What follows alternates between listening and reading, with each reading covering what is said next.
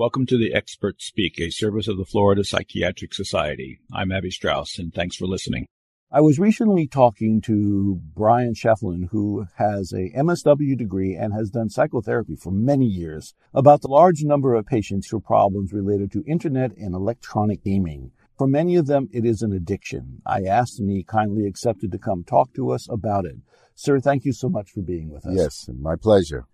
In preparation for today, I did some reading and I see that the number of people with what is commonly now being called an internet gaming disorder, at least in children, is upwards of 10%.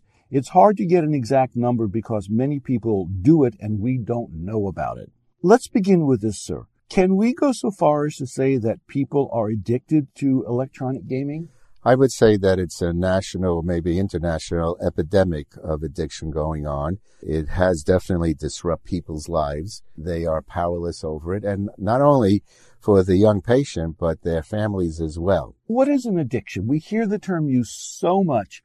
People say, I'm addicted to food. Then you hear they're addicted to heroin. What is an addiction from a psychopathologic perspective, from your perspective? Yes. Well, I have four components that define addiction. First, and, and there are others as well, but for my use, I utilize these four components. The first component is that the person receives some pleasure, whether the pleasure is for five minutes, an hour, a day, there's pleasure received. The second component that there's an obsession that they're thinking about it. It's on their mind. It takes over their thinking that pretty much can be like throughout the day. The third component is a loss of control. For example, using alcohol daily. So we have so far pleasure. We have this obsession, this thinking that occurs, this loss of control, the behavior. And then the final is denial. And the denial is not that they don't realize there's a problem, but the severity, uh, how that's affecting their job, their family, their own personal health as well. So that's my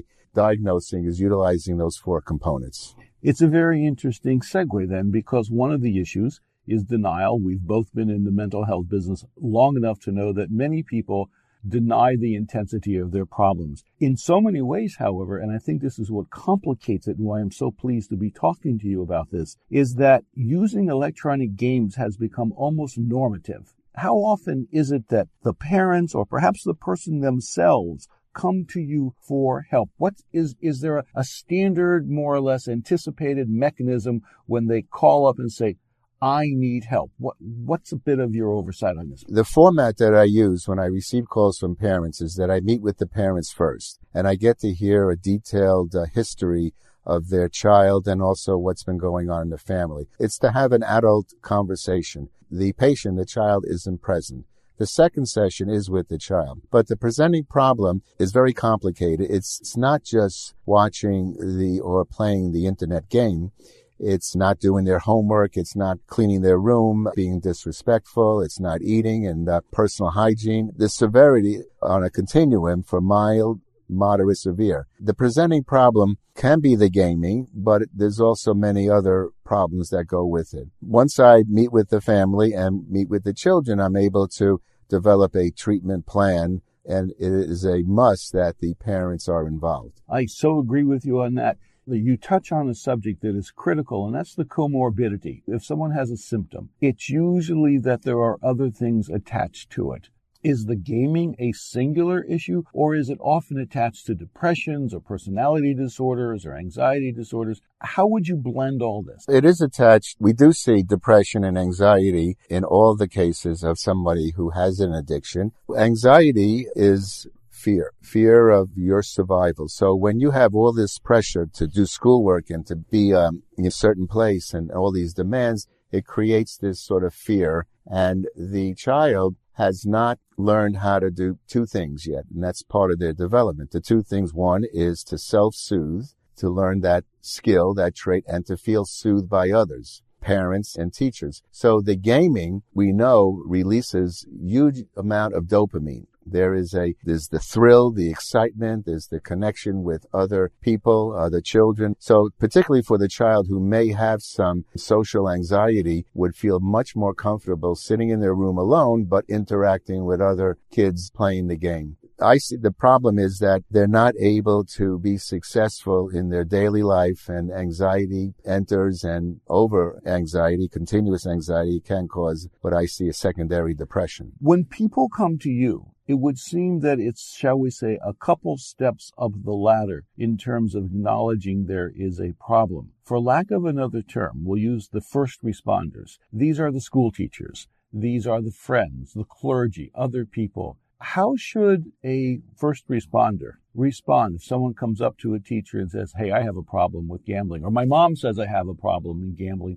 What advice would you give to the teacher on how to interdict or intervene or proceed? The child or adolescent, I, I, would think, would never say, I have a problem with gaming or internet use. What it would be is that my parents are always on my back. I can't seem to do my homework. I don't have time to socialize. There'll be those other problems, as I mentioned earlier, in their life. But the gaming has become their solution. So in the addiction model, we see people with using alcohol excessively, uh, drugs, spending money, sex. In some ways, we know that that's their problem, but I turn it and let them know that that's become their solution. Their solution to their feeling anxious, their solution to their low self-esteem, their solution to not being in a happy marriage. The gaming is just one of, well, it's a crossover from other addictions. Sometimes not so much in children, but we do may see it in adults that could have more than one addiction. We don't see the child or the adolescent kind of acknowledge the gaming the problem. It's usually their relationship with their parents and other uh, factors that they should be doing in their life that they're not doing. I love the concept of soothing. It just makes sense. They're looking for something to soothe. And when they're gaming, they're also not directly interacting with people, but they're getting some social interaction. That must be difficult at times to acknowledge, discover, describe, and, and, and fix. How I help people understand this soothing concept is first explain what is fear, what is anxiety. So the child from birth to early 20s, that's the period of time the brain is developing, that all those synapses come together, and they manage all the stresses of life. But every activity, every event is stressful, is fearful. Learning how to walk, talk, feed yourself, clean yourself, making friends, successful at tests, going on the dating world, moving out. So all those activities, all those events are very stressful. Fear is an instinct. It tells us when we're in danger. Now, we have to learn how to overcome or manage that fear. Well, we overcome it by those two traits, self-soothing and feeling soothed by others, which is the role of the parents.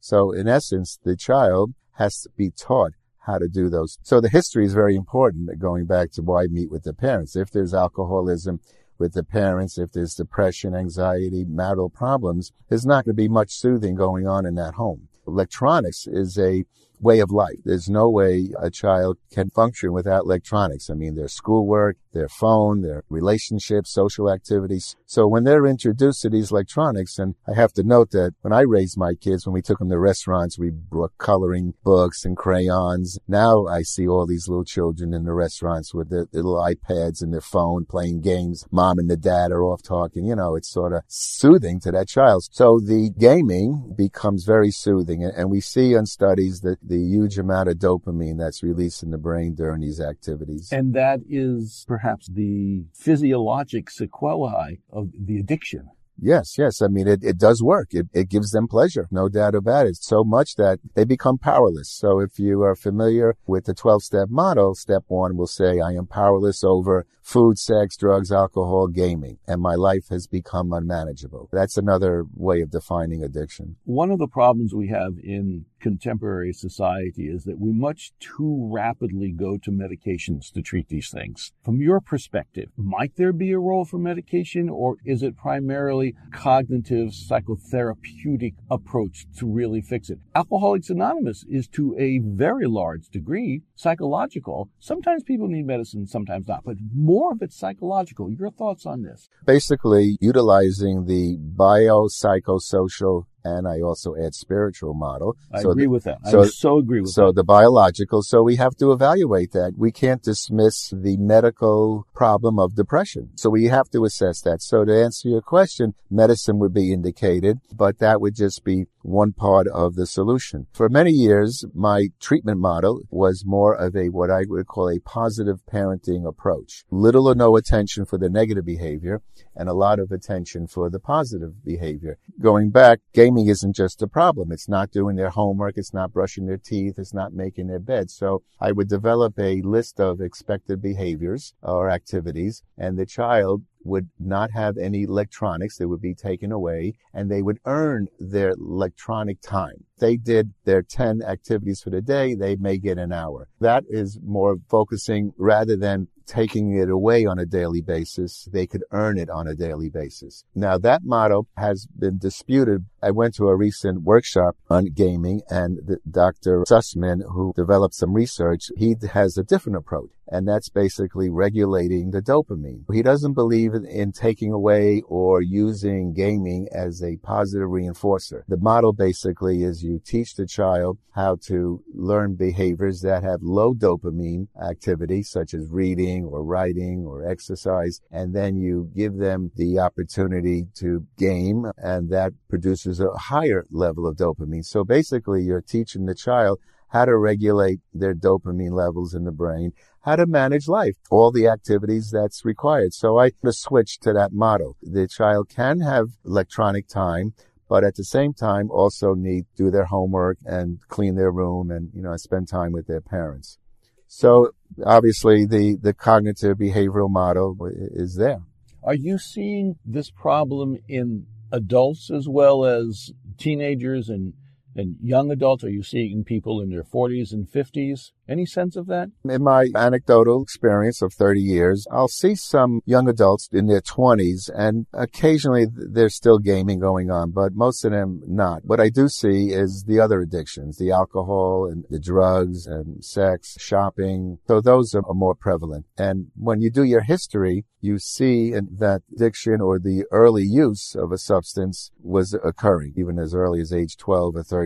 So basically the earlier someone starts their use, the more prevalent that could occur later in life, plus the culture they come from. And we know this is a drinking, drugging population and uh, the environment they're in. I would also think a major variable is the fact that if you're treating teenagers, there is nothing more, shall we say, unstable about where they are developmentally, they go through puberty and so on and so on. How much does that complicate your work? Tremendously because that is the developing brain and that's where the most damage can occur. For example, the gaming adolescent hasn't really learned how to self-soothe, interact with others, or feel soothed, feel soothed by others. That really creates that brain to, to lose out on that. As a therapist, we know the concept of neuroplasticity, that the brain can rewire itself. And as long as they're not using or no serious trauma, we can help them rewire their brain to self-soothe and feel soothed by others. Most psychotherapy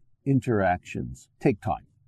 They take time. I would love if we could do it in a week or two or three. That's just not the way it is. Is this, generally speaking, a very intense long-term project? Is there a sense about that or is it, are there too many variables? We have to include the parent. So they have to be on board. I would say that there could be a turnaround in, in the presenting problem in the acute phase within maybe 10 sessions, 8 to 10 sessions, we could see some improvement, or at least a path of improvement. Less use and maybe even more success at schoolwork and more interaction socially. Now, we know that addiction is not curable. The AA model, you're always an alcoholic, even though you're in recovery and sober for 30 years. You're always reminded of that. In order to have a longevity with, with improvement, the person has to continually utilize the behaviors and the way of thinking that help them to soothe themselves and feel soothed by others to keep it a good prognosis. If we don't see any initial turnaround, relapse can occur. And then we're dealing with a population that I call treatment resistant, that they just don't seem to connect with any of the treatment protocols. Even when medicines are brought on board or go to rehab, we, we know people are in and out of rehab. There is a general acceptance in our society that people do have alcohol and drug problems. They've accepted that and the other issues like gambling and sexual addiction and so on. Again, this is more perhaps your opinion than not, but you, you connect to it. So that's important. Does society accept the fact that there is a problem with electronic gaming, that there is an addiction? I mean, you use the word recovery. I would imagine to a lot of people that would be odd because recovery is when you have a narcotic problem or an alcohol problem, but a game, it seems like it hasn't reached our social baseline yet. I would put it in like food addicts. You can't stop them from eating or even sex addicts. Can't stop them from having sex. These are two biological drives that are very pleasurable and gaming and internet electronics is here to stay. There's no doubt about it. The gaming industry is number one. And when I learned this, I wasn't surprised that the second industry in terms of gross income is pornography. Obviously, there's an addiction component to that. Gaming, and because we live in an electronic world, in fact, this whole podcast is all electronically geared. I mean, uh, how many of us look at our phone 24 seven, basically? I'm always looking, where's my phone? Where's my phone? Well, it was in my pocket. I didn't even realize, you know, you can see the need. Now, is that an addiction? Uh, is that interfering with my life? Probably not. But for some people, their electronics do interfere. They're constantly on it. It's a growing issue in our society, and I'm very glad we have people like you who are working with it and trying to figure it out a little bit more, getting experience this dealing with this. Is there any bit of advice that you could give, let's say, to a parent who's seeing that this is starting to develop in their children? I realized the old expression, one suggestion does not fit everybody. But is there more or less a common notion of what we can tell to parents who might be seeing this? Common sense will just say try to engage your child in activities that are not or electronically based, such as throwing a ball with your, you know, child or maybe baking some cookies, reading together.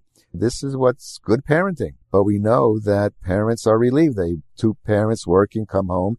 They got to cook dinner and get the homework done and the child put the child in front of a TV or give him his uh, his gaming, and that makes things a lot easier. I would just call it as as good parenting, being involved in your child's life and not letting things just because it's accepted, let it go. Monitoring, as any good parent should be doing. I have seen people with this problem, and sometimes it can be difficult and challenging to say the least. But when the family is involved, like you just said, real progress is possible and just don't ignore it and go back to what you used at the very first denial. Right. Any treatment of a child or adolescent must include the treatment of the parents. We see many parents enabling their children. They're, in fact, the biggest enablers. You know, the child go, Oh, ma, I promised, you know, I'll do my homework. Please let me game. And, oh, okay, well, let's rather than set the limit, because again, it's much easier to give in. Fascinating. Brian Schaflin is a social worker, an MSW degree. He has done psychotherapy for years and years, and we've talked about electronic gaming. Sir, thank you so much for being here. Well, thank, thank you, you. Thank you very much.